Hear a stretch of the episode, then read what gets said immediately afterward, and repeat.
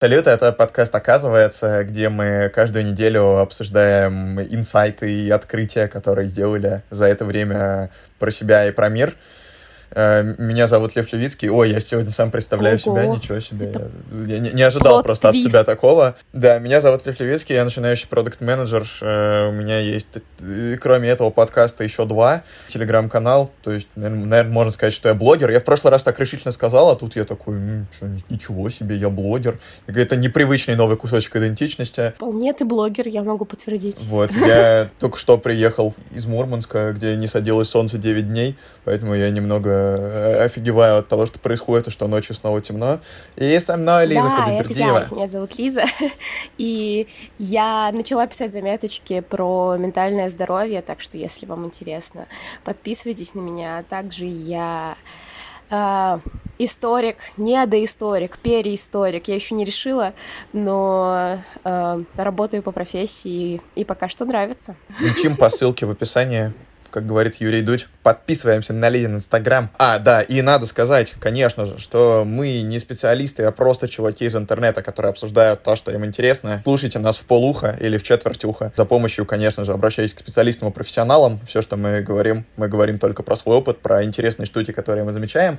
Но даже если вы слушаете нас в четверть уха, это все равно хороший повод оставить отзыв и оценочку э, там, где вы слушаете подкасты. Да, Feedback. Feedback. Сегодня я начинаю. Это пятый выпуск, получается. Прикольно. Уже, уже пять выпусков, вот, пора, пора релизить. Сегодня я начинаю. Я, как, как уже сказал в вступлении, я недавно вернулся из путешествия. Я не был дома 11 дней. Сначала я был в Мурманске за полярным кругом. Довольно прикольное ощущение. Может быть, я на эту тему еще сделаю тоже какой-нибудь видос или рассказ, потому что прям реально интересное место. Мы ездили в экспедицию от высшей школы экономики, занимались всякими интересными вещами. А, было довольно классно. А, вот, потом еще два дня я провел на корпоративе в Ленинградской области, что тоже было довольно классно.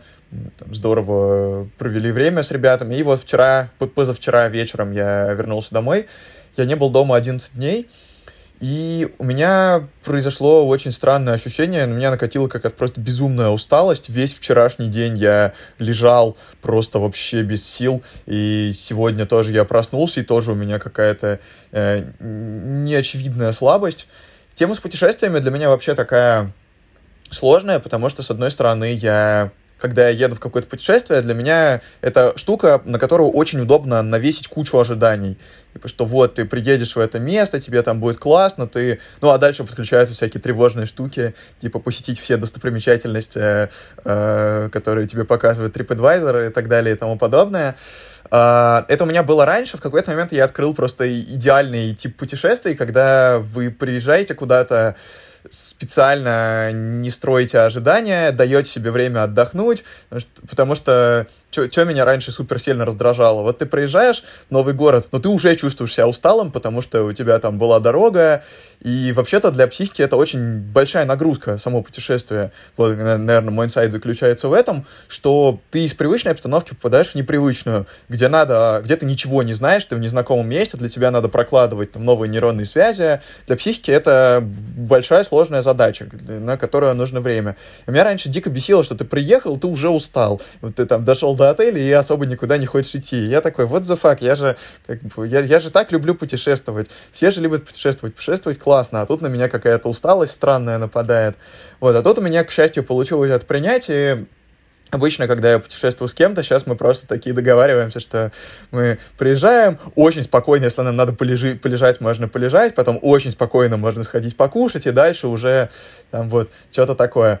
И вот э, отсутствие этих завышенных ожиданий позволяет кайфовать от путешествий намного больше, чем то, что у меня было 2-3 года назад, как раз, когда на меня эта тревожность нападала, что обязательно надо посмотреть все достопримечательности, а если я лежу в отеле вместо того, чтобы прямо сейчас куда-то бежать, это вообще ужас очень плохо. Uh, то есть, да, и, и то же самое примерно происходит, когда я приезжаю домой.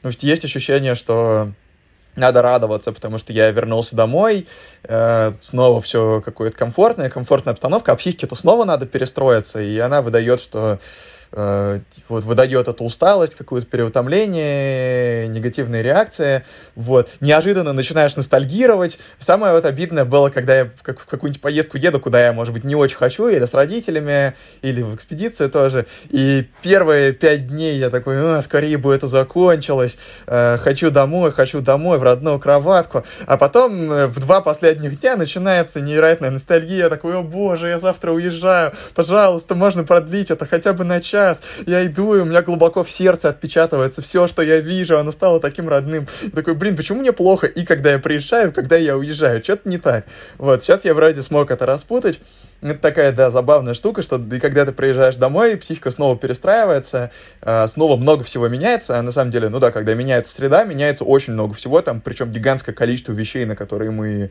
не обращаем внимания, мы накидываем какой-то дискомфорт, в который психика попадает, и ей надо с ним справиться, и, естественно, вот эти сигналы усталости, какие-то негативные эмоции, это психика говорит, что надо обратить внимание вообще-то на то, что мы тут ей ее куда-то закинули. Особенно вот у меня один из моих любимых типов путешествий, это когда мы э, с моим лучшим другом Тёмой, Тёма, если ты это послушаешь, э, ездим в Питер на мероприятие по батл рэпу, на, на, мероприятие вот, на, на, на рэп короче, мы ездим в Питер, вот, и мы туда едем одним ночным плацкартом, а после этого мы день тусим там, и после этого обратно мы едем другим ночным плацкартом. Это очень прикольно по интенсивности, про интенсивность я еще буду говорить в третьем инсайте, по, по наполненности, то есть все прям пролетает, и ты такой, как в фильме.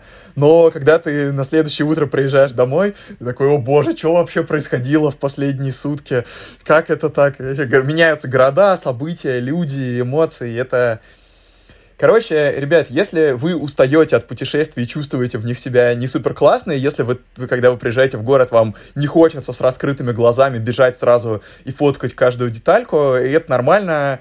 Э, путешествие — это сложная нагрузка для психики, сложная, большая, поэтому если вам хочется отдохнуть, это нормально, вам нужно время приспособиться и там, и вам нужно время приспособиться, когда вы возвращаетесь домой.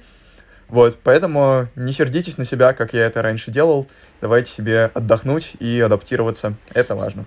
Вот такой у меня инсайт. Слушай, мне кажется, что пока ты описывал, как ты путешествуешь, у меня сложилось ощущение, что это краткое описание моей жизни. Вот мы ехали, мне не нравилось, уехали, тоже не нравится. Это очень хороший инсайт с той точки зрения, что я вот поняла, пока тебя слушала, что я не очень глубоко рассматривала раньше свои путешествия. Но я не особо много, на самом деле, путешествую. В этом плане я даже Льву по-хорошему завидую. Ну вот, мне бы хотелось... Ну, у меня финансовые возможности, опять же, меньше, но я думаю, что в будущем я буду по максимуму использовать эту возможность. Но я понимаю, что для меня, например, Uh, очень много ресурса нужно, чтобы куда-то поехать. И я думаю, что, во-первых, это вопрос практики. То есть, когда ты купишь 10 билетов, ты не будешь переживать о том, что процесс билетов отнимает столько ресурса. Вот мы, когда ездили в Ярославль, этой весной. Я, мне кажется, я минут 40 покупала билет, все перепроверяла, все загугливала, потому что, э, казалось бы, что загугли, что можно гуглить при покупке билетов на поезд. Но мне было просто тревожно, потому что, ну, это нормально, когда у тебя на разные дела уходит много ресурсов. Мне нужно несколько дней, чтобы созреть и запустить э, стиральную машину. Это нормально, если вдруг переживаете, что у вас какие-то проблемы. Вот. И я понимаю, что, во-первых, мне нужен ресурс, чтобы подготовиться. У меня, э, по крайней мере, я это очень соотношу со своими родителями, и я помню, что первый раз, когда я поехала самостоятельно в отпуск, мне очень хотелось стереть вот этот бэкграунд, вот этот родительский опыт путешествий, и чтобы переписать его на свой. Потому что мы часто ездили на машине, и у меня, например, э, мы э, ездили одним броском, и все очень уставали. То есть мы никогда не останавливались, даже если мы ехали там двое суток практически. Э, то есть мы прям ехали-ехали, там у папы опухали ноги. Я сейчас думаю о том, насколько это, конечно, насколько это не про нежность к себе, а про какое-то э, вроде как удобство, а на самом деле это же ни хрена не удобство, ну вот вообще даже не рядом. Вот, и я понимаю тоже, что у меня была привычка вот Э, почему уходит столько ресурсов? Потому что ты уже заранее сжимаешь зубы, что путь будет некомфортный. А вот я слушала Льва и поняла, что вообще-то есть опция комфортного пути. И если я и так дофига денег трачу на поездку, почему бы мне не выбрать более комфортный вид транспорта? Долететь на самолете, если там, извините, условно говоря, до Сочи лететь 40 минут, да, доехать на каком-то комфортабельном, да, подороже, но на комфортабельном поезде, потому что я буду сидеть там 20 часов. Все-таки время это очень важный для нас ресурс, и если есть возможность и способность привести его более комфортно, почему бы этого не сделать? И я тоже думаю о том, что когда ты путешествуешь, отсутствие ожиданий — это очень важная штука. Ну, то есть я бы очень хотела, э, когда-нибудь ковидные дела закончатся, я бы очень хотела съездить в Азию но я так много читаю и смотрю про Азию, что у меня уже есть какие-то... Я уже понимаю, что у меня какие-то фантастические ожидания, какие-то просто нереальные, что мне нужно ехать туда просто на два месяца, и чтобы у меня в каждой стране было подругу, которой мне поможет, э, проведет меня по всем э, улочкам, по всем маленьким местам, или как минимум знать язык, э, что очень тяжело. И это накладывает очень большие обязательства, опять же, на тебя, потому что ты думаешь, что тебе... Ты реально думаешь, что нужно бежать куда-то. Но вот мы, когда последний... Вот опять же, вот э, опыт, когда мы были в Ярославле, и... Э, несмотря на то, что мы в итоге пошли в кучу музеев, и у нас было кучу разного опыта, но это потому, что на улице был дождь, но у меня было ощущение, что все как-то намного более спокойно. Да, мы рано собирались, но мы просто спокойно шли, спокойно доезжали. Вот именно настрой такой, ну что не надо торопиться. В моей жизни было очень много такого торопления, и я даже просто, если еду к другу на дачу, у меня просто вот такой вот, такой стресс, потому что моя мама также нервничала, что вдруг мы что-нибудь забудем. И сейчас ну, я себя каждый раз заземляю, что, господи, забудешь ты этот санскрин, купишь. Э, если забыл еще что-то такое прям супер важное, значит, оно было неважным, значит, не пойдешь купаться или пойдешь купаться в чем-то э, чем-то другом, не в самом красивом купальнике из пяти. И это э, ок, я думаю, что типа мы это немножко про то, что нужно уметь себя как бы пожалеть, а то для кого мы вообще путешествовать едем? По факту для какой-то идеи, идеи нас, идеи того, как правильно, идеи путешественника, потому что по факту получается, что путешествовать мы любим, но в итоге это для всех стресс, как история про постсоветский отдых с детьми, который на самом деле не отдых, в 7 утра на море, надо что-нибудь поесть, приготовить нормальное, нет кукуруз на пляже не купим, пойдем вечером гулять, в смысле не хочешь, надо гулять, мы же на море выезжаем раз в год. Вот, это накладывает на нас очень ну, это такой прям опыт травматичный. У меня есть товарищ, который говорит, я на море ездить не могу, потому что все мое детство было травматичным опытом на море, и теперь я даже не могу иначе воспринимать такой тип отдыха. И меня это тоже отпустило только когда я съездила сама, и я просто делала все что угодно. Типа, там люди приезжают такие, надо есть только местную кухню. Я такая, пошли турецкий мак. Почти местная кухня. Да, я как раз задумался о двух вещах. Во-первых, про то, что надо какие-нибудь инсайты про деньги пообсуждать будет в следующий раз. То есть, когда ты говорил про более комфортный транспорт, я такой, блин, это же очень сильно про деньги. У меня, у меня тяжелая история про это все, которую я расскажу в следующий раз. И второе, о чем я задумался, что я, кажется, правда открыл для себя какой-то прикольный способ путешествовать, получая от этого удовольствие. Например, в конце марта мы с подругой ездили в Калугу на два дня, я вообще, во-первых, я вообще не готовился к этой поездке, я вообще не смотрел какие там достопримечательности, даже не пытался. Вот. Но, по сути, эти два дня, что мы, мы утром выехали в, в субботу, по-моему, и вечером вернулись в воскресенье. И эти два дня в Калуге мы просто гуляли, смотрели на какие-то красивые штуки, разговаривали и ели. И это было совершенно прекрасно. Вот, то есть мы такие интуитивно, ну, давай сейчас что-нибудь поедим вкусненькое, давай, ну, давай сходим там. Там по карте кажется что-то красивое, давай сходим. Uh, вот, я не, мы не сходили ни в один музей. Uh, по-моему, мы ни одну достопримечательность осознанно так и не посмотрели, вот, но это было здорово. Я такой, вау, красивая штука. Uh, давай посмотрим, как она называется. Мы такие, вот, теперь мы знаем, что она вот так вот называется. То есть это вот так, такая, такая интуитивная э, охота, погоня э, за удовольствием каким-то. То есть, то есть, да, ставить в центр вот этого вот стола не достопримечательности, не какие-то цели, а именно удовольствие. Вот кажется, это какая-то прикольная идея, которой я пока только обучаюсь, и хорошо бы мне ее и на остальную жизнь распространить из путешествий. Э, Лев упоминал уже скандинавскую руну пути, которая у него есть, и я вспомнила, возможно, это не из скандинавской мифологии, может быть, это из какого-то литературного произведения, но мне вспомнилось, что вообще, нет, наверное, и, та, и оттуда, и оттуда, то, что путь — это вообще во многом про перерождение, и любой путь, даже небольшой, это такой э, такой вход в новую жизнь. И я думаю, что нам стоит э, как бы немножко поучиться в этом плане у древних. Э, всему остальному у древних не всегда советую учиться однозначно. А, но восприятию самого пути, как, например, формы получения удовольствия. То есть путь может быть прикольным, может быть необычным. Ну, то есть я, например, очень люблю ездить... Я очень люблю ездить в Коломну на электричке, Особенно, когда это какие-то электрички пустые, там не, нет много людей, потому что Коломна очень зеленая, там на, на, Коломна, но вот путь от э, Москвы до Коломны, и там очень много забавных названий, типа там Цем Гигант. То есть ты едешь, и там следующая остановка Цем Гигант. И ты такой, вау! И там как бы ничего, просто станция посреди поля. Но сам вот этот процесс пути, он становится очень увлекательным. Я еще каждый раз еду, и, так, и мы едем, с, у меня есть подружка, с которой мы такие же, две очень веселые. Мы едем и такие, типа, надо выйти в поле и пофоткаться. Вот выйти в поле, пофоткаться и поймать следующую электричку. И путь становится э, не инструментом, который приносит боль, чтобы добраться до твоего пункта назначения, а такой одной из возможностей получить удовольствие. И мне кажется, что это прикольно. Вот. Это такой, такая вот, такая вот идейка. Вот. И начну, начну со своим инсайтом. Я думаю, что он немножечко, кстати, синхронится в том плане, что э, для меня такое важное открытие это то, что совершенно нормально испытывать сопротивление, когда ты делаешь то, что тебе нравится. У меня раньше, мне раньше казалось, что если я, у меня есть сопротивление, и если я не, ну там условно говоря, если я не могу каждый день петь, каждый день не, не, не, я не занимаюсь вокалом, то грош цена такому хобби. То все, то оно не имеет никакой ценности, я не должна этим заниматься, я на самом деле это не люблю и сама себя обманываю. Это вообще э, драма в трех актах, я не знаю, точнее, можно поэтому размышлять, кто нас этому научил, потому что я вижу э, своих товарищей, которые уверены, что они сами себя обманывают. Вот, вот эта игра в то, что я сам себя обманываю, на самом деле я меркантильный, это очень деструктивная установка, у меня такая была очень долгое время, а сейчас я понимаю, что это вообще не вопрос. Даже если ты меркантильный и чем-то занимаешься из желания денег, это все равно имеет право существовать.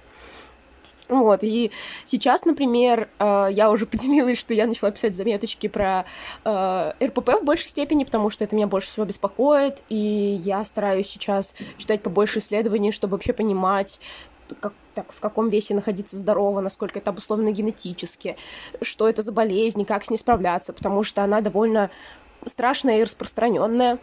И мне очень нравится. Я прям чувствую огромное удовольствие, просто потому что я очень люблю всякие исследования, а во-вторых, потому что как бы это для меня насущная проблема.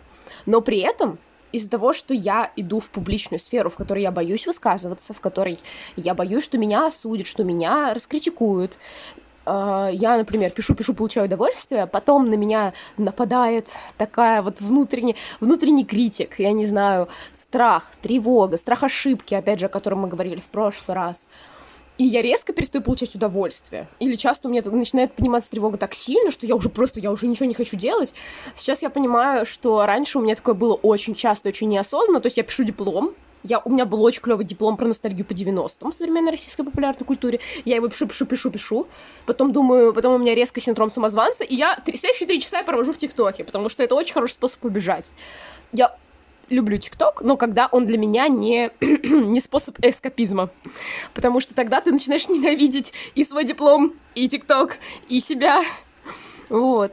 И сейчас я стараюсь отслеживать этот момент, когда я начинаю уходить в убегание, когда у меня начинается сильное сопротивление, потому что в этот момент нужно себя остановить, попытаться поднять из подсознания все вот эти страхи, все эти мысли. Я прям вчера э, сидела и на середине заметки такая, ты боишься, что люди тебе напишут, ты просто жирная и хочешь оправдаться.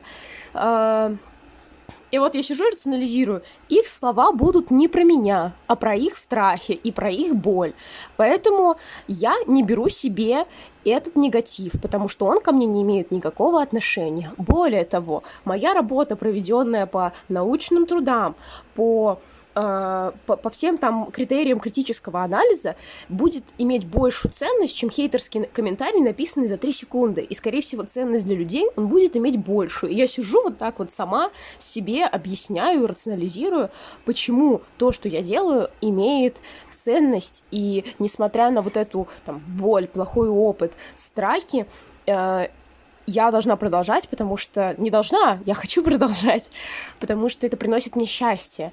И э, так почти в каждом моменте, потому что у меня там несколько хобби сейчас. Я и петь люблю, и занимаюсь языками. И я понимаю, что в тот момент, когда я в некоторой степени отказалась от дисциплины, это не э, как бы не глобальный опыт, у всех по-разному, но у меня была карательная дисциплина. То есть я прям, неважно, хочу я, не хочу заниматься, сегодня нам нужно три часа испанского. И сейчас я успеваю соскучиться по делу, которое мне нравится. То есть я на прошлой неделе позанималась, или, может быть, даже на позапрошлой, то есть полторы недели прошло, я позанималась испанским, думала, что я захочу на следующий день, я не захотела. И сейчас я вспомнила, что ой, у меня же есть испанский, это меня порадует, это станет для меня источником ресурса, а не то, что отнимет мои силы. И поняла, насколько это более в данный момент для меня более этичный подход, более приятный, потому что и так из-за очень большого э, объема травматичного опыта мне очень тяжело заниматься вещами, которые мне нравятся, потому что там мне годами говорили, что это неэффективно, что если это не приносит денег, значит не име... это не имеет никакой ценности. Но я чувствую, что мое удовольствие от жизни прямо пропорционально тому, э, как я занимаюсь своим хобби. И как много фокуса внимания я уделяю на то, что я получаю от этого удовольствие, а не то, что я должна достигнуть больших результатов, или то, что мне так тяжело этим заниматься, значит, я недостаточно хороша, или еще, еще, еще что-то. Ну вот. Это, опять же, вот мы, мы все, на самом деле, о чем мы говорим, про, про, про смещение фокуса с долженствования, с карания, с боли на такое, на хоть какое-то наслаждение, потому что, ну, а зачем иначе жить? Гедонизм. Да.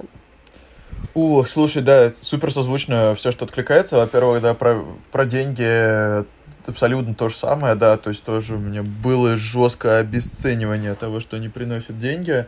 Э, настолько, что вот я там, когда я начал делать свой первый подкаст в 2019 году, я очень хотел, чтобы он сразу, как минимум, обеспечивал себя. То есть, во-первых, я его сам делал полностью своими Жесть. руками. Во-вторых, э, там, я даже продал там немножко рекламы, и в целом это было довольно хорошо. Э, вот, типа, как, как опыт. Но сейчас у меня в какой-то веке есть ощущение, что я делаю подкаст, и я понимаю, что он не будет приносить мне деньги, и слава богу. Вот, и, возможно, оно и хорошо. Что еще хотел сказать? Мне очень понравилась мысль про то, что соскучиться по любимому делу. Uh, у меня такое было между двумя моими такими областями интереса, продукт менеджментом и психологией. Я вот последние там где-то апрель-май я очень прям много изучал психологию, очень много во что-то зарубался, много всего смотрел по этой теме, то у меня возникло какое-то ощущение просто усталости, присыщенности, что какие-то вещи повторяются, и я такой, ого, как хорошо, что у меня есть продукт менеджмент, я просто переключился на эту тему, и там какие-то новые прикольные открытия, вот, потом обратно переключился, и, ну, это только два, так, так, так-то у меня сильно больше хобби, вот, ну, прикольно, что можно переключаться. И третье, что я хотел сказать, что вот этот вот страх, когда ты что-то публично пишешь, он у меня абсолютно откликается, потому что как мы с тобой и, и лично это обсуждали, и сейчас я это снова повторю.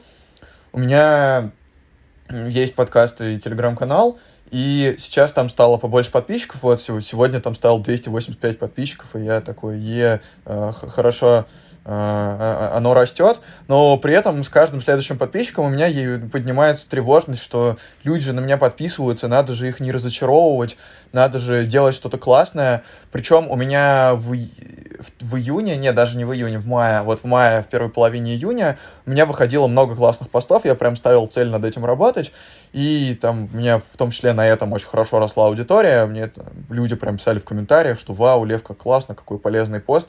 А, вот, а потом я переключился немного на другие вещи, как раз на подкаст, и есть ощущение, что как будто я как-то разочаровываю подписчиков. Э, мне очень помогло написать пост, который э, начинается со слов «Я ужасно боюсь, что от меня все отпишутся», где я рассказываю про этот страх, там мне как раз люди покомментили, что не, ничего, наоборот, как раз классно, что ты так пишешь. И страх от этого не ушел, но он так хорошо проработался. И с подкастом тоже. У меня есть один довольно популярный выпуск на 2200, ну, суммарно на 2500 прослушиваний в Ютубе и в подкастах. И типа, я делаю следующий выпуск, и я понимаю, что они, скорее всего, ну, не дотянут до этого уровня, и мне как-то из-за этого, с одной стороны, грустно, с другой стороны, я такой, что у всех же есть хиты, есть какие-то э, не такие популярные вещи, что это нормально, что с каждым следующим, не обязательно в каждый следующий заход превосходить что-то, что было до этого. Вот, так что да, этот комплекс штук, которые вроде бы тебе нравится, вроде бы мне нравится вести канал, вроде бы мне нравится делать подкасты, но при этом, что да, это может вызывать сопротивление, супер откликающаяся вещь, прям спасибо тебе, что об этом рассказал. Uh, мой второй инсайт будет про насыщенность. Для меня это такое слово, которое очень важно с одной стороны и очень травматично с другой. Мне очень важно, чтобы у меня была насыщенная жизнь. И, ну, как бы Лиза вот говорит, что даже со стороны она мне немножко завидует в плане, что у меня много путешествий. Вот, в принципе, мне многие люди, которые наблюдают за мной со стороны, возможно, завидуют, потому что со стороны моя жизнь, правда, выглядит очень прикольной, но она и в реальности прикольная, просто все сильно сложнее, чем это выглядит со стороны. То есть Э, на самом деле, да, я стараюсь прям специально наполнять свою жизнь какими-то событиями, чтобы она становилась ярче. Для меня это какая-то такая привычка, которая уже очень хорошо выработалась. Причем раньше это было очень сильно зациклено на общении с людьми. Я помню, что когда мне было 18, я прям смотрел на неделю и думал, как, с кем мне надо увидеться, в какой... Что-то я давно с кем-то не виделся, в какой день я с кем увижусь. Вот, и там, в один день какой-то у меня было то ли три встречи с людьми, то ли четыре. Короче, какая-то вообще дичь была. Э, вот, сейчас, конечно, с этим сильно попроще тоже. Я сейчас я подозреваю, что ближайшую неделю я вообще особо ни с кем не буду видеться, потому что плохо себя чувствую, и много дел по работе надо сделать. Uh, еще я впервые остался наедине с собой, потому что моя семья уехала в деревню, и про это, скорее всего, будут какие-то инсайты в следующий раз, про нахождение с собой, вот. Но, типа, у меня вот есть это ощущение, что если я не позабочусь, если я не создам заранее какие-то интересные штуки, моя будет, жизнь будет скучной, серой и однообразной. И поэтому я придумываю себе путешествия, придумываю себе поездки, встречи с людьми, какие-то активности, сам что-то организовывал раньше, какие-то вечеринки организовывал, может быть, сейчас еще буду. И, с одной стороны, мне это тоже приносило какое-то большое удовлетворение. Я смотрел на, на, типа, там, на прошедшую неделю и думал, вау, там прикольно, у меня было вот вот такая была прикольная штука, вот такая прикольная штука. Классно, что у меня есть эта насыщенность. С другой стороны, я вот начал думать о том, откуда это берется. Это, конечно, с одной стороны, вот это вот фома, что я смотрю на людей, у которых, по моему мнению, такая счастливая, насыщенная жизнь, я хочу делать так же, вот только люди вовне обычно транслируют как бы позитивную половину, а негативную половину не транслируют. Я понимаю, что вот за эти 9 дней я очень сильно устал от общения, за, за 11 даже, да, потому что там я сначала с одним коллективом общался, потом с другим коллективом общался, там было много незнакомых людей, и вот когда я ехал на корпоратив компании, где я работаю, я понимал, что я там не знаю половину людей, мне было реально страшно, что я сейчас приеду, там столкнусь с отвержением, что мне будет сложно общаться, у меня уже было не очень много на это энергии. В целом все было классно, мои страхи скорее не оправдались, но вот эта вот тема с насыщенностью, она для меня была глубоким открытием, что это какая-то попытка убежать от себя, убежать от нахождения с собой. Огромный страх, что если я перестану контролировать свою жизнь, если перестану ее искусственно наполнять, а вот это вот искусственное наполнение, оно э, уже стало отчасти на внутренней мотивации, на всяких прикольных штуках, на погоне за удовольствием, э, на интуитивной, но это во многом все еще на тревожных ощущениях от того, что вот если я это и это не сделаю, мне будет плохо, мне будет неинтересно. Так что вот у меня такое большое размышление, которым я хотел поделиться, это вот эта вот идея про то, что насыщенная жизнь часто становится насыщенной из-за того, что я искусственно ее пытаюсь наполнить, э, боюсь вот этой вот встречи с собой, боюсь этой какой-то неинтересности, которая, как мне кажется, будет. И вот, возможно, на этой неделе я с ней встречусь и поделюсь, что там произойдет. Блин, это так интересно на самом деле. У меня максимально противоположный опыт.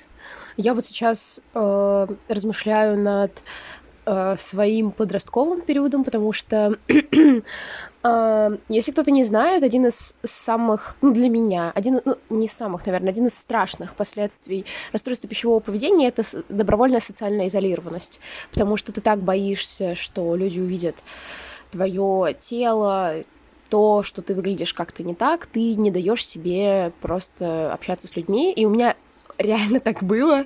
В период там с 13 по 17 у меня почти не было друзей, и я не ходила ни на какие встречи с э, одноклассниками, еще с кем-то, потому что я буквально жила по принципу «я буду достойна общения, когда я похудею на 15 килограмм». Это очень большой отпечаток оставило на моей жизни, потому что у меня до сих пор очень большая социальная обеспокоенность. Вообще я довольно... Несмотря на то, что э, мне часто говорят, что я создаю образ очень коммуникабельного человека, и я на самом деле просто обожаю общаться с людьми. Сейчас я это очень хорошо чувствую. Э, у меня всегда с этим было связано очень-очень много страхов. Сейчас я еще лучше понимаю, с чем это связано было, но э, прикол-то в том, что вот Лев говорит, что он искусственно наполняет жизнь, чтобы немножечко так, как форма эскапизма, вот если я правильно понимаю, да, у меня было прямо противоположно. Я избегала людей и уходила в чтение книг, очень активно состояла в фандомах. Я до сих пор как бы обожаю фандомную культуру, это прекрасный просто пласт современной культуры, но у меня была там не очень нормальная гиперфиксация на некоторых моментах, когда я читала книжки и мечтала, чтобы у меня были такие же друзья, как в книгах, но подсознательно я не могла себе такого позволить. И сейчас, когда я сижу и играю со своими друзьями в ДНД, я просто каждый раз моя маленькая внутренняя лист такая, да, да, мы сделали это, мы смогли, мы справились. Вот. И я думаю о том, что я всегда очень сильно завидовала людям. И вот я помню, что, Лев, и тебе я прям... Вот если сейчас я завидую доброй завистью, что называется, с таким, знаешь, с восхищением смотрю на то, как ты умеешь наполнять жизнь, потому что у меня даже не всегда на это ресурсы хватает. Но сейчас, опять же, я намного спокойнее. Раньше я видела, как люди путешествуют, и такая, как этот преусловутый звук из ТикТока. Ах ты сучка! Я тоже так хочу! И у меня так было каждый раз, когда я просматривала Инстаграм Сторис, э, почти всех людей, на которых я подписана. И сейчас мне очень странно от этого, потому что я начинаю понимать, что моя жизнь практически такая же насыщенная, как и у всех. Просто там я могу не, э, не обязательно транслировать это в социальных сетях, потому что, ну, мне часто просто лень. Я сижу такая, типа, ну, фотка хорошая, ну, надо отредактировать, но мне лень, выставлю ее через три месяца. Вот. Но... Э вот эта зависть, я не знаю, с чем именно, наверное, она может быть связана. Здесь есть несколько у меня предположений. Во-первых, проекция, то есть мы недовольны своей жизнью, и нам кажется, что у всех остальных жизнь лучше, потому что мы проецируем свои мечты на них. То есть вот у меня есть э, знакомая, которая очень много путешествует, и я очень тоже хочу много путешествовать, ездить в разные страны, стать полиглотом, говорить на разных языках. Uh, но у меня раньше не было вообще финансовой возможности, сейчас из-за ковида у меня нет возможности. Uh, хотя я думаю, что вот как только все это снимется, я рвану куда только смогу. Э, из, моей, из списка моих мечт. Вот. И сейчас, когда я знаю, что у меня есть возможность, во-первых, э, там, более-менее финансовая, что у меня есть возможность моральная, у меня есть, я сама себе могу позволить это сделать. Раньше я не могла. Есть такая штука, когда ты подсознательно, там, у тебя столько страхов, ты думаешь, что ты не способен жить, что ты думаешь, господи, поехать в другую страну, но меня обкрадут, я никому не доверяю, я, значит, там не выживу, там еще что-то, я не смогу забронировать квартиру. Вот. А сейчас я понимаю, что у меня есть такая способность, я могу это сделать, у меня даже есть ресурсы, желание, и наверняка я могу найти компанию людей, с которыми я могу поехать. И, соответственно, вот эта вот э, зависть чужому, чужой насыщенной жизни, она уже потихонечку сокращается. А во-вторых, э, в тот момент, когда ты привыкаешь как-то, наверное, свои хотелки удовлетворять. То есть я там, например, завидовала людям э, в интернете, которые были очень красивыми, а потом я такая, типа, а, могу покрасить волосы, а, могу сделать такой же клевый макияж. Сейчас я, когда смотрю на всякие тренды в ТикТоке, я думаю, что если мне очень хочется, я могу сделать так же. Я помню, как я смотрела, думала, блин, вот все делают эти себе веснушки, фу, быть как все. А сейчас я думаю, блин, я могу тоже себе сделать веснушки, такая прикольная штука. То есть вот эта там установка, что быть как все не прикольно, но при этом тебе хочется, потому что чаще всего это какой-то интересный тренд. Э, как бы не говорим про какой-нибудь fast fashion, это не очень хорошие, хорошие тренды там э, с покупкой кучи вещей, например. Это другой момент. Но вот именно какие-то прикольные вещи, которые могут даровать тебе удовольствие удовольствие в плане э, рецепты из ТикТока, например, я все время использую что-нибудь такое готовить.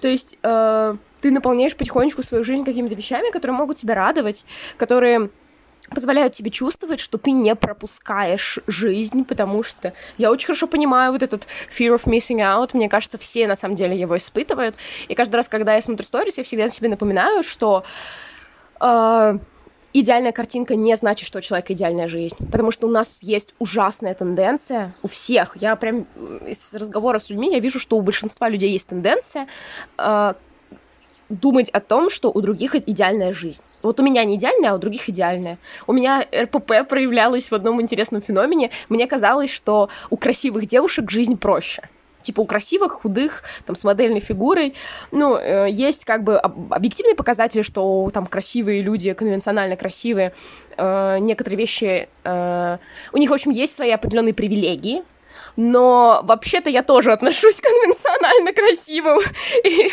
это нехорошо так, э, так прибедняться, я бы сказала. Во-вторых, я поняла в какой-то момент, что это моя проекция. Я буквально поймала себя на том, что шла там две или три красивых девушки, и я подумала, ну блин, ну у них, наверное, нет такой проблемы, как потеть в 35. А потом я подумала, да нормально, у всех есть проблема потеть в 35, что вообще за мысль? И я поняла, да, и я поняла, что это просто пик, э, пик моих проекций. Самая высокая, просто абсурдная точка, что типа, ну вот красивая девушка может надеть самый уродливый пуховик, и она будет красивой. Нет, скорее всего, она будет покупать, выбирать долго пуховик, чтобы он ей подходил. И как бы мы все живем свою неидеальную жизнь, ни у кого нет идеальной жизни. То есть, опять же, э Мэрилин Монро самая красивая женщина, по мнению там кучи людей. У нее очень грустная жизнь на самом деле, очень печальная. И э, это очень важно фильтровать, потому что в итоге ты понимаешь, что ты часто завидуешь вещам, которые ты можешь, может быть, даже не хотел иметь. То есть ты просто завидуешь, потому что тебе в своей жизни чего-то не хватает, а чего именно ты не понимаешь.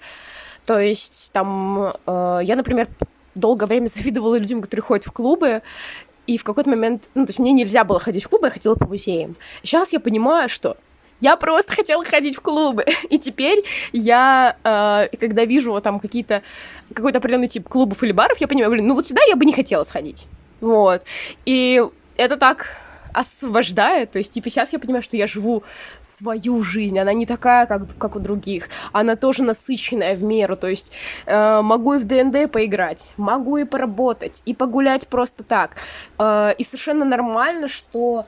О, еще важную мысль я хотела сказать, что, как сказала моя терапевтка, когда ты думаешь, а, я хотел бы, вот, вот кто-то на Бали, и я тоже хочу на Бали, важно здесь понимать, а готов ли ты потратить достаточное количество ресурсов, чтобы сейчас быть на Бали. И я думаю, ну я могла бы быть на Бали, но я не хочу упахиваться на работе, чтобы потом потратить все эти деньги на Бали. И когда ты вот так вот разграничиваешь, тоже очень помогает, потому что я иногда смотрю и думаю, блин, ну я бы тоже хотела вот в карантин э, полететь куда-то там. А потом я понимаю, что чтобы, чтобы мне набрать такое количество ресурсов, чтобы куда-то полететь, я просто не готова идти сдавать кучу ПЦР-тестов, еще что-то делать, и это совершенно нормально. Это реально очень заземляет, потому что ты вот берешь и очень свои вот эти проекции рационализируешь. Не знаю, насколько я ушла в другую степь, не, вот. круто. Знаешь, да, что еще хотел откомментить, забавная штука, вот это вот про трансляцию своей жизни.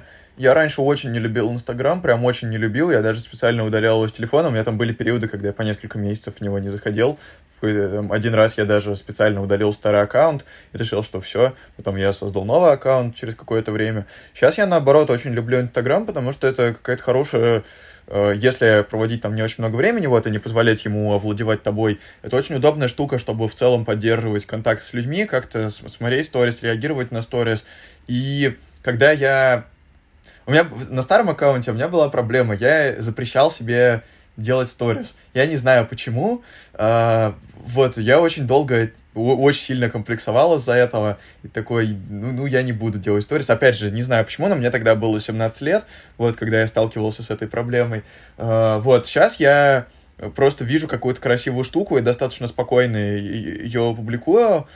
И это как раз создает у меня у самого ощущение такой наполненности, когда я понимаю, что вот я, я вижу что-то прикольное, я не забиваю на это, я транслирую это, И из этого я сам создаю нарратив своей жизни, сам начинаю как-то больше ее ценить, что ли, то, что со мной происходит. Еще если люди реагируют на это, то вообще прикольно. Э, и другой пример. Э, мы раньше, когда с моей бывшей девушкой куда-то путешествовали, э, или что-то еще... Короче, когда происходила какая-то дискомфортная ситуация, я просто сейчас не вспомню пример. А, вот мы куда-то ехали, по-моему, где, где это было-то? Сейчас, это, по-моему, это было в Вене, когда мы пытались, э, у нас, мы, мы жили в пригороде, мы пытались э, поздним вечером доехать из самой Вены до пригорода, и мы там на одну электричку не успели, пытались попасть на другую электричку, понять, правильно мы вообще едем или нет.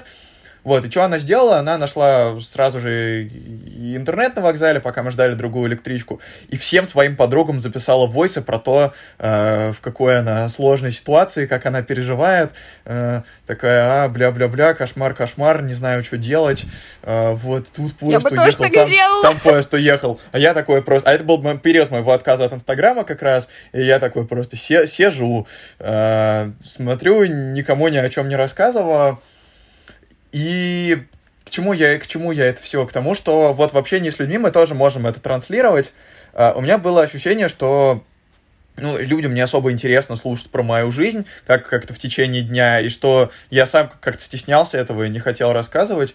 Uh, забавный пример, как для меня это сработало. Я вакцинировался две недели назад, и у меня были довольно тяжелые побочки я всем рассказывал, то есть всем моим друзьям я записывал войсы о том, как я страдаю, и это было очень прикольно, потому что это как раз помогло мне хорошо это облегчить, хорошо с этим справиться. Э, я такое рассказывал, что вот это болит, это болит, тут как депрессивные мысли какие-то. Меня там как-то подбадривали или не подбадривали. Но в целом это было прикольное ощущение, что я вот как моя бывшая девушка в той ситуации, я тоже всем, э, всем про это рассказывал и как-то легче справляюсь с этой ситуацией. Вот, и с другой стороны, я эту историю про то, как я справлялся с побочками, она такая относительно забавная. Э, я ее как бы выработал так, что я ее сейчас могу любому человеку рассказать. Она уже выработалась для меня как история про мою как, жизнь, да, э, в которой я могу что-то рассказать. Вот. Я очень понимаю.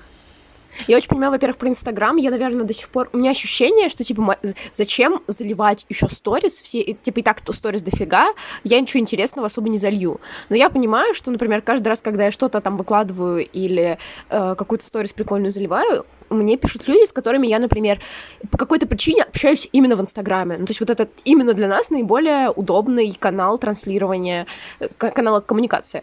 И даже более того, что мне очень нравится в Инстаграме, это то, что... Ну вот, э, я смотрю все сторис Льва, вот, и я каждый раз смотрю сторис, и я такая, о, ну вот я знаю, как у Льва дела. То есть мы еще обсудим там, конечно же, но это очень удобная отправная точка из разряда, чтобы уже записать войс ВКонтакте или в Телеграмчике из разряда «О, я вижу, ты в Мурманске, как тебе город?» или еще что-то такое. Ну, то есть, э, опять же, э, при том, что Лев заливает именно очень много фотографий, а не каких-то как это, с говорящей головой кучу сторис, ну, то есть не, не конкретно рассказывая какие-то вещи, а скорее демонстрируя, показывая, то есть еще, еще и обсудить, это очень клево. Это напоминает мне практику, которая на самом деле мне очень нравится от наших родителей, когда они приезжают из отпуска, и вся семья садится, и они такие, вот это мы на пляжу, вот это мы с фонтаном сфоткались, вот это мы на экскурсию ходили. И мне раньше мне это очень раздражало показывать фотографии, но сейчас я понимаю, у меня очень приятные воспоминания об этом, потому что ты как бы проживаешь свой отпуск с близкими тебе людьми. И я думаю, что в тот момент, когда э, я окончательно переключусь с идеей, что Инстаграм для того, чтобы заставить людей верить, что у меня крутая, насыщенная жизнь, чтобы там передать пассивную агрессию моему бывшему, у меня нет бывших даже, То есть, что мы, что Инстаграм — это идея именно коммуникации со, моей, с, моими, с моими товарищами, чтобы показать людям вообще, как у меня дела, и чтобы потом еще это можно было обсудить. Потому что я часто рассказываю кому-то историю и забываю, что я рассказала ее одному человеку, а не всем.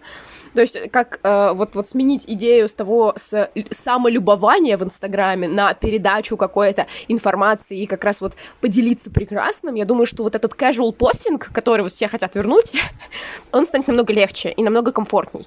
И я вот сейчас об этом думаю, и прям хочу, хочу что-то там сделать такое прикольное, потому что я люблю Инстаграм, я вообще люблю социальные сети.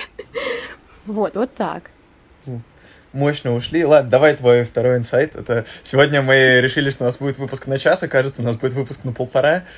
это небольшая история, которая завершится инсайтом. История о том, что э, я часто опаздываю. Это прям факт. Я могу опаздывать, немножко, а могу опаздывать довольно сильно, и для меня это очень больная тема.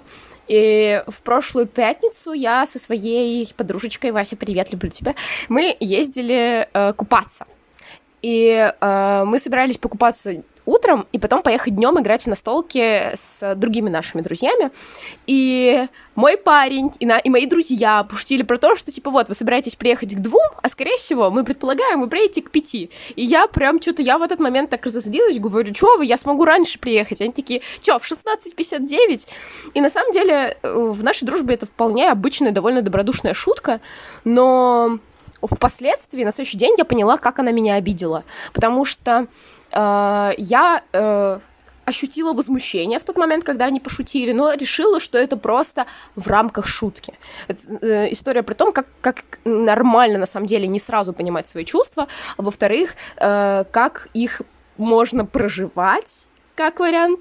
Ну вот, в общем-то, в итоге мы с Васей приехали даже ближе к четырем, при том, что я очень сильно старалась не опоздать. я прям, вот я рассказывала в, в одном из предыдущих инсайтов, что я прям каждый раз тревожусь, когда, надо, куда, когда куда-то надо ехать. Нам просто нужно было сесть на автобус и доехать 20 минут, потом, сесть, потом вернуться и сесть на электричку. Это небольшое путешествие.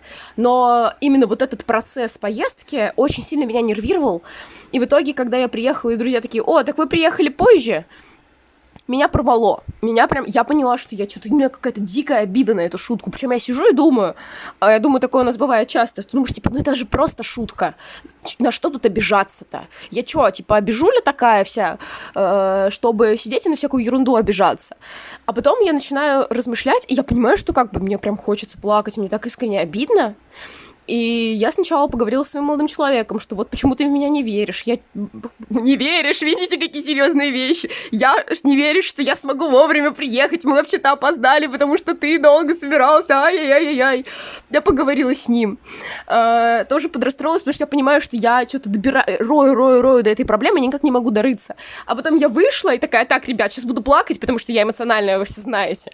Но мне было неприятно, почему, что вот вы пошутили про то, что я опаздываю, опаздываю, потому что я стараюсь не опаздывать. Я так хочу, чтобы я всегда все успевала. Вы бы мне сказали, какому времени лучше приехать. Потому что, видите, я привыкла жить в этих карательных дисциплинарных рамках, и меня прям, мне очень тяжело быть вне их. Я даже сейчас рассказываю так эмоционально, прям меня очень вот затронуло. И я говорю, что вот это меня так обидело, начинаю плакать. Это очень момент большой уязвимости. Я, конечно, начинаю плакать и думаю, господи, сейчас меня отвергнут. Вот я тут такая нюня вообще еще разрыдалась по фигне. А у меня очень хорошие друзья, понимающие. Мой друг говорит, Лиз, я готов извиниться за эту шутку, но я хочу это сделать искренне. Я еще не понимаю, почему я должен извиниться. Я, пожалуйста, давай ты попробуешь объяснить, в чем дело. И я очень хочу принести искреннее извинение, не хочу, чтобы ты расстраивалась. И я начинаю объяснять, что для меня значит опоздание, почему это для меня так болезненно.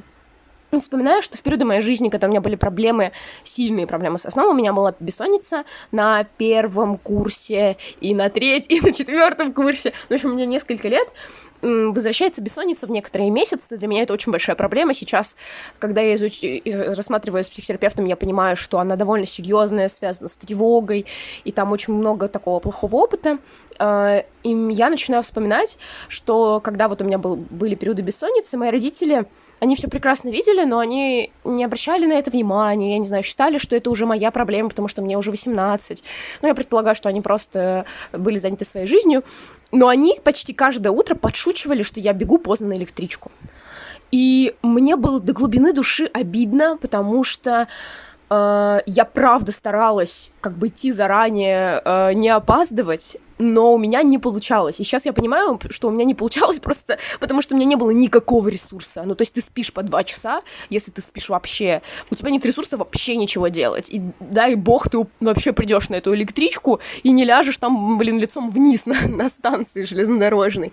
И это, конечно, очень большая такая обида и большое отвержение, потому что твои близкие живут с тобой в одной квартире, не видят, как тебе плохо, но при этом стабильно подшучивают над тем, э, что как бы даже на самом деле не важно, какая вам разница, выхожу я поздно на электричку или нет. Я же не опаздываю каждое утро, вам не нужно меня подводить, ничего. И вот пока я говорила, я дошла до этого момента, обсудила это с ребятами. Опять же, все в слезах, все в очень уязвимой позиции. И мой друг такой, блин, Лиз, я понимаю, это жесть. Мне прям, мне, я очень сочувствую, я э, мне очень прям грустно за тебя, я, извини, пожалуйста, я там не буду больше так шутить, вот, я, и потом, ну, то есть вот мы проговорили, все хорошо, я успокоилась, и через 20 минут мы уже играем в настолку, и я там что-то рублюсь, радость какие-то толкаю э, телеги, и мой друг такой, блин, Лиз, как я рад, что ты это рассказала, потому что мы бы сейчас сидели и играли в напряге, э, потому что, ну, раньше были такие ситуации, когда я там не понимала свои обиды или еще что-то, мы садились играть, и я просто такая, типа, ты куда идешь? Ты что делаешь? А тут я играю, и у меня прям, ну, я счастлива. Я э, прожила вот эту боль, а это прям, ну, такой прям больной момент был. И мне нормально. Спасибо, что вот послушали меня как мой психотерапевт. вот, это история про то, что даже будучи в очень уязвимой позиции, даже э, э, даже про такие мелкие вещи, которые искренне задевают ваши чувства, про них можно говорить, и я бы даже сказала, нужно говорить, чтобы прожить. Потому что если бы я оставила эту боль, а я прям в какой-то момент выключилась из общего, из общего собрания друзей, я просто сидела и пыталась вот это перемолоть свою боль, боль, почему я, почему я так себя чувствую, я, что я нюня, еще ругать себя потихонечку начала. Вот. И в тот момент, когда я более-менее разобралась с тем, почему так работает, что меня обидело, а мои друзья э, нормальные, адекватные люди меня выслушали и поняли, потому что э, близкие друзья, на то и близкие друзья, они понимают и при, принимают твою боль и готовы тебя поддержать, готовы быть для тебя безопасным пространством. Это очень помогает просто не зацикливаться на этой боли, не оставаться в ней. Потому что, э, как Лев сказал одну прекрасную вещь, боль когда-нибудь заканчивается. Когда-нибудь вода из стакана со злостью, болью, стыдом, она закончится. Просто нужно не запирать ее, а давать ей выливаться. Вот, и мне кажется, я уже не первый раз говорю именно этот инсайт, но э, вот этот пример очередной раз послужил мне э, таком, таким... Э, показательным моментом того, что если я проживу боль, я буду, мне будет проще. Если я проживу грусть, э, я стану свободнее и счастливее. Как не удивительно это звучит. И если э, научиться рационализировать, можно разбираться в себе. Потому что го- полгода назад я бы так не смогла. Я бы просто не поняла, в чем прикол. И как бы ура, осознанность. Вот. В общем, такая вот небольшая история. Спасибо за внимание. Mm-hmm. Да, золотые слова, на самом деле, мне даже почти нечего добавить. Я э, вот к этому стремлюсь тоже, чтобы отмечать свой дискомфорт и, если что, о нем говорить. Вот, например, сейчас я, когда ехал на корпоратив, как я уже говорю, мне было страшновато, что у меня там что-то не сложится. Э, вот, и в конце, когда мы у нас было такое финальное обсуждение в последний вечер. Я сказал, что, ребят, я вас всех немного побаивался, но хорошо, что все в итоге так вышло. Вообще, я хотел сказать про то, что я всех побаиваюсь еще в самом начале, когда я приехал. Скорее всего, это бы мне как-то облегчило порог, вот, но тут у меня как раз не хватило какой-то смелости, и для меня это как направление, в котором надо двигаться. А, так что да, это очень хорошая штука говорить, если страшно, говорить, если неприятно, потому что разбирать вот это вот с друзьями. О, у меня есть классный пример вообще. Я просто, типа, пытался понять, были ли у меня такие ситуации. Конечно, были. Вот, мой э, друг, э, примерно год назад, мой, мой друг и моя подруга, еще один мой друг, короче, мои друзья, э, мы с ними хотели съездить э, вместе на денек. Куда мы хотели съездить-то? А, в Сергиев Посад мы хотели съездить. Вот, и, в какой... и у меня там вот как раз в прошлом июле было много дел по работе. Я им с самого начала говорил, что вот я так, типа относительно занят, и в какой-то момент они просто поехали без меня, и даже мне особо ничего про это не сказали. Вот, я тогда ужасно обиделся, просто невероятно, там, из-за, что никто из них мне про это не сказал, что они просто решили поехать. Хотя они изначально в какой-то другой город хотели поехать, по-моему, вот потом они поехали в Сергиев Посад. Короче, э, там тема в том, что я очень сильно из-за этого обиделся, и где-то там, день после этого я ужасно обижался, думал, что все, не буду больше с ними дружить. Потом я такой, так, у меня есть э, сложная ситуация. У меня есть друзья, с которыми мы все-таки хорошо дружим, давно уже мы с ними хорошо знакомы. Давайте-ка я... У меня есть два варианта у меня есть вариант рассказать вот про то, что меня так сильно это задело, и тогда, скорее всего, мы как-то это обсудим, но я буду ужасно глупо выглядеть, а у меня есть блок на то, чтобы глупо выглядеть. Скорее всего, я буду выглядеть истеричкой, вот, и я такой, а, как не хочется выглядеть истеричкой. С другой стороны, у меня есть выбор вот страдать из-за этой обиды, непонятно, разрулится ли с ней, что-то тогда. Вот, и тогда я выбрал, может быть, глупо выглядеть, глупо истерично, но обсудить это. Там, и вот моему другу я написал тогда большое-большое сообщение, где я писал, что да, вот я понимаю, что это может выглядеть глупо, но у меня такие-то страхи. И он, конечно, немного офигел вообще от того, что меня так сильно это задело. Он говорил, что я вообще был не в состоянии представить, что это может так сильно тебя задеть. Вот, но мы с ним тогда это обсудили, и все теперь хорошо, и мы с ним дальше дружим. И вот я очень рад, что я сделал выбор в пользу того, чтобы, может быть, выглядеть глупо и истерично, но обсудить вещи, которые меня волнуют а не замалчивать их, и, возможно, они бы дальше потом как-то больше меня беспокоили. Это был тяжелый выбор, я очень рад, что я его тогда сделал. Вот. Погнали я в мой понимаю. третий инсайт. И сегодня у нас да. реально бесконечный выпуск. А... Слушай, это были пророческие слова про то, что у меня есть час, поэтому будем записываться полтора. Поэтому, да, да, когда мы ориентировались на полчаса, было лучше. Третий инсайт, он про то, что я, когда ехал на корпоратив, я чувствовал, что я побаиваюсь людей, побаиваюсь, что мне будет дискомфортно. И это был такой даже не сам по себе дискомфорт, а страх дискомфорта. Страх, что я окажусь в каком-то месте, где э, меня отвергают, меня не принимают. И тут для меня было очень важным понять, когда я приехал, я увидел, что там такие же люди, как я, они также там не знают половины людей, и они также, может быть, меня побаиваются, как я их побаиваюсь, то есть вот какой-то незнакомый чувак едет, э, что там с ним будет, как мы там с ним будем общаться, и для меня было очень интересное осознание про то, как вообще формируются вот эти вот глубокие эмоциональные связи, потому что вот для нас есть как бы, наши друзья, люди, с которыми мы близки, люди, с которыми мы знакомы, и есть э, люди, с которыми мы не знакомы. И есть ощущение, что вот переход из второго состояния в первое, переход из э, чего-то такого отдаленного каким-то теплым эмоциональным связям, оно формируется очень просто, очень технически, просто за счет того, что вот вы оказываетесь вместе, вы переживаете какой-то общий опыт, с вами что-то происходит, и там, э, поэтому я так люблю с кем-то куда-то ездить, потому что э, в поездке всегда что-то происходит, у вас там сразу появляются какие-то общие мемы, общие переживания, э, какие-то общие внешние раздражители, на которые вы, может быть, одинаково реагируете, может быть, по-разному. Вот я считаю, что нас с тобой, например, очень сильно сблизила поездка в Ярославль, э, даже потому что мы там, да, вместе оказались, вместе с какими-то штуками сталкивались, и это было довольно хорошо по ощущениям. Есть ощущение, что э, переход от того, что мы не знакомы, мы друг друга побаиваемся, к э, мы друзьяшки, мы друг другу доверяем, просто за счет какого-то переживания общего опыта, и тут тупо нужно вот пережить какое-то количество часов, которые вас сближают, тут как бы с каждым человеком по-разному, вот, но я вспоминаю, как со всеми моими э, друзьями мы становились друзьями. В принципе, мы были незнакомы, потом были, было, было какое-то небольшое общение, потом у нас постепенно наслаивались общие интересы, общие переживания, э, время проведенное вместе, и потом оп, это конвертировалось вот в эту близкую эмоциональную связь, и на самом деле это же не линейный процесс, это не то, что вот вы э, были не друзьями, потом вы стали друзьями. Это может откатываться обратно, у вас могут быть какие-то ухудшения в отношениях, э, потом могут быть какие-то новые периоды сближения. Это вот такая бесконечные волны, бесконечные спирали.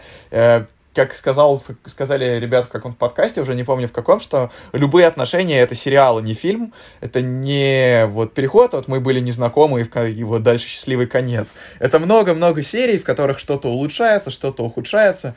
Вот, но есть ощущение, что если вы с кем-то просто переживаете общий опыт, и вы в целом открыты к построению вот этих вот глубоких эмоциональных связей, они возникнут, как в целом у меня и вот и получилось э, с ребятами на корпоративе. То есть мы, наверное, ни с кем не стали прям тру друзьями, но я понимаю, что если мы в следующий раз где-то окажемся вместе, то мы будем уже на другой ступени доверия и вот этих вот отношений, мы станем вот на какое-то количество ближе, и есть ощущение, что просто должно пройти время, должен пройти какой-то общий опыт, и в целом это такая довольно механическая штука, которая просто работает, вот, и вы переходите из одного состояния в другое, а потом там дальше вот это вот начинается туда-сюда.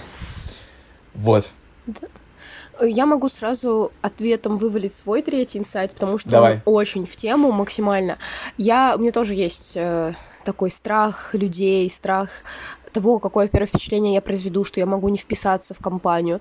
Со временем он стал меньше, просто потому что у меня был, во-первых, опыт вписывания в разные компании, а во-вторых, ты понимаешь, что многие действительно переживают этот опыт. И у меня неожиданный инсайт с тем, что я, например, делаю много лишних выводов на первой встрече.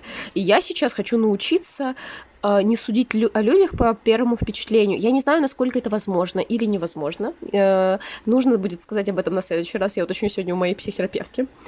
Э, потому что, конечно, мы неосознанно начинаем считывать какую-то информацию о человеке просто когда мы его видим.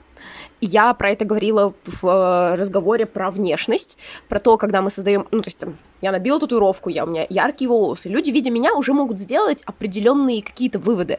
Ну, причем, что удивительно, ты можешь закладывать это э, в это одну мысль. То есть я, например, закладываю, закладываю мысль, что я вся такая креативная, я люблю самовыражение, а, а какая-нибудь бабушка будет подумать, ой, от беса или еще, или еще что-нибудь такое. Вот. Но вообще там в той же теории моды э, одежда — это один из первых таких невербальных месседжей, которые мы передаем. Вот. И часто э, я начала замечать, что первое впечатление для меня становится очень большим э, ориентиром в том, э, как я представляю человека. И я начала понимать, что часто я людей просто недооцениваю, как будто бы. И мне кажется, что это не очень это просто, ну, как бы, это не, не, неправда, я не могу подтвердить. То есть я, у меня есть товарищ, опять же, который говорит, что у него часто нет никакого первого впечатления, то есть ему ни возраст, ни внешность ни о чем не говорит. У меня такого нет, я прям типа очень... Я и считываю внешность, я считываю возраст и делаю какие-то выводы по возрасту человека. И, с одной стороны, это ну, э, дает мне немножко э, какого-то расположения к нему. Ну, то есть, опять же, я вижу льва в футболке с Борисом Гребенщиковым, я могу поговорить с ним о Борисе Гребенщикове, у нас есть уже какая-то общая тема. Но часто это не так очевидно, и я могу сделать выводы о том, что человек там, я не знаю, э, относится к какой-то субкультуре, хотя он к ней не имеет никакого отношения, и просто так вышло. И для меня такой вот э, инсайт, что я одновременно делаю вывод о людях, и одновременно при этом очень их боюсь. Э, я вчера гуляла с подругой, и с нами решил познакомиться молодой человек. Э, и это два молодых человека, но говорил один. И я что-то с одной стороны дум... с одной стороны я подумала, о, это возможность найти кавалера моей подружки, потому что она заслуживает лучшего. А с другой стороны, я что-то так напугалась, что когда меня спросили, я начала 15 минут говорить о своей работе. И моя подруга с меня угорала, потому что у меня бывают моменты, когда начинаю говорить о своей работе и перехожу в какой-то момент к словам типа неоколониальный, осцилляция. И она сидит такая, Лиз, ты в какой-то момент начала говорить про Ведьмака в своих вот этих сложных терминах, я просто смотрела на их реакцию, потому что я даже не стала тебе ничего говорить. А я просто так, видимо, стрессанула от вот этого первого первого впечатления, что вывалила вот эту свою защитную реакцию. Давайте я расскажу вам о своих исследованиях. Вот. И у меня, вот, я не знаю, с одной стороны, в России совершенно хорошая реакция побаиваться людей. Особенно если вы женщина, абсолютно нормально и иногда даже более безопасно побаиваться мужчин вокруг вас. У нас есть очень большая пугающая статистика по фемициду.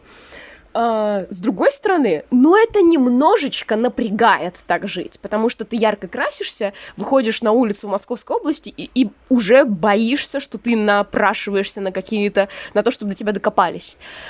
Это очень сложный опыт для рефлексии, но э, мне очень хочется, чтобы мое восприятие людей поменялось от вот этого. Я вижу первый раз, я их очень боюсь, я делаю какой-то вывод, видимо, чтобы защититься, максимальное количество информации собрать о них, когда я вижу их.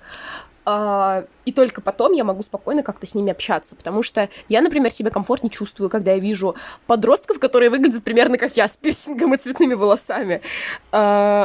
Это, я не знаю, э, замечают ли это другие люди, как они это воспринимают, но у меня вот такое восприятие людей, вот как такая, это даже не совсем инсайт, а такая рефлексия э, о том, как я воспринимаю людей, насколько мне это помогает или мешает с ними э, коммуницировать. Я бы даже посмотрела на свою э, сравнила, может быть, каким-то другим образом попробовать пообщаться с людьми и на следующий выпуск принести и сказать, что я вот так вот себя чувствую, или вот так вот себя чувствую. Потому что я прекрасно э, понимаю льва и вот этот сложный момент от э, перехождение от незнакомцев к друзьям.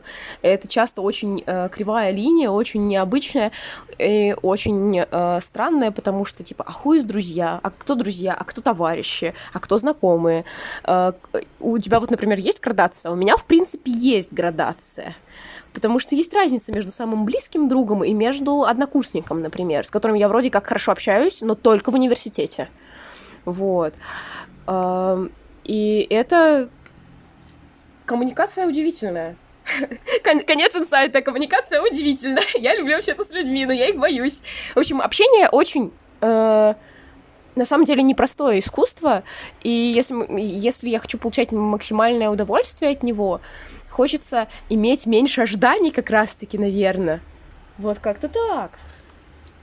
Да, слушай, опять же, золотые слова. А, хочу добавить, что экстраверсия и состояние, когда у тебя много друзей, ты, ты постоянно с кем-то общаешься, а, переписываешься, видишься, это такая очень социально одобряемая штука, очень социально одобряемая. То есть, ну, я считаю, я еще пару лет назад да, да что там пару лет, лет пять назад я думал, как раз когда у меня были вообще жесткие трудности с общением, я считал себя интровертным интровертом, э, я думал, что какого фига вообще мы живем в мире экстравертов, где если ты не умеешь общаться, ты где ты там с меньшей вероятностью найдешь работу, с меньшей вероятностью у тебя будет какой-то прикольный опыт.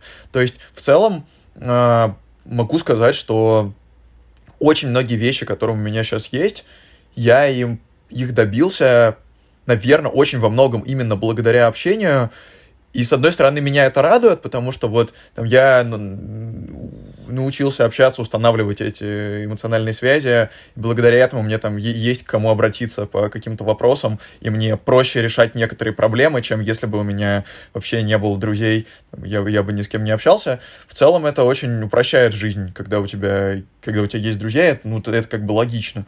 Но с другой стороны, мы правда живем в таком довольно экстравертном мире, в искаженном, и я, в принципе, много думаю о том, что вот как, как, как сейчас это общение, как много оно занимает в нашей жизни, в моей жизни конкретно, хочу ли я столько общаться с людьми. Ну, это так мои в целом размышления. А вообще, что хотел сказать к твоему инсайту, я для себя в какой-то момент, ну, не так давно выработал правило, что от первых пяти встреч с человеком вообще ничего не надо ожидать. То есть там, то, то есть можно ожидать какую-то неловкость, какой-то как бы кринж, как сейчас любят говорить, что будут возникать какие-то неловкости, недопонимания, а, потому что вы еще не на одной волне, вы еще не очень хорошо друг друга знаете, э, что вам что-то надо будет разобрать, и это супер нормально. Вот, то есть реально нужно время просто, чтобы понять друг друга, чтобы связь сформировалась. Вот, поэтому там, если вы один раз увиделись и потом еще раз хотите увидеться, но у вас какие-то неловкости, и это супер нормально. У нас, опять же, есть вот сейчас какая-то идея вот этого вот такого идеального экстравертного общения, что все как по маслу, вы один раз увиделись, и все, вы уже лучшие друзья. Ну и тут, на самом деле, у каждого человека есть своя степень, во-первых, готовности к общению и желанию общаться, во-вторых, степень открытости, вот, они у всех разные, и это тоже надо понимать, надо варьировать. Я, я стал намного более открытым за последнее время, и поэтому мне, мне, мне вообще сломало мозг, когда мой, э, мой руководитель на одном из первых по-моему, меня еще даже тогда не взяли на работу, это было какое-то очередное собеседование. Вот мы с ним созваниваемся в зуме, и он просто меня спрашивает, как дела. И я такой, чего? Чего? Это что сейчас происходит? Сейчас э, и смотрит еще так на меня, ждет чего-то, что я ему скажу. И такой, вау, вот это что, так можно было? Сейчас я сам спрашиваю людей и понимаю, когда у них возникает неловкость на какие-то открытые вопросы, потому что я-то привык вот так отвечать, а не все привыкли. Вот, да, но соглашусь, коммуникация удивительна. Да. А, это был подкаст «Оказывается». С вами были Лев Левицкий и Лиза Добердеева. Подписывайтесь на нас в приложениях, где вы слушаете подкасты. Можете найти наш подкаст по слову «Оказывается». Э, ставьте оценки, пишите отзывы. Это помогает большему количеству людей узнать про нас. И нам узнать, как вам вообще нравится, не нравится. Фидбэк, да. фидбэк. Фидбэк, фидбэк. А, всем, всем спасибо, всем чмоки. Я так люблю Если... конец подкаста, когда мы э, уже просто говорим, чтобы все нас подписывались, потому что mm-hmm. всегда такое приятное чувство в конце из разряда так по душам поговорили. Мы, Прям мы... приятно. Поэтому всех чмоки. Согласен, да. Спасибо, что послушали. Пока-пока. Увидимся через неделю. Всем до свидания.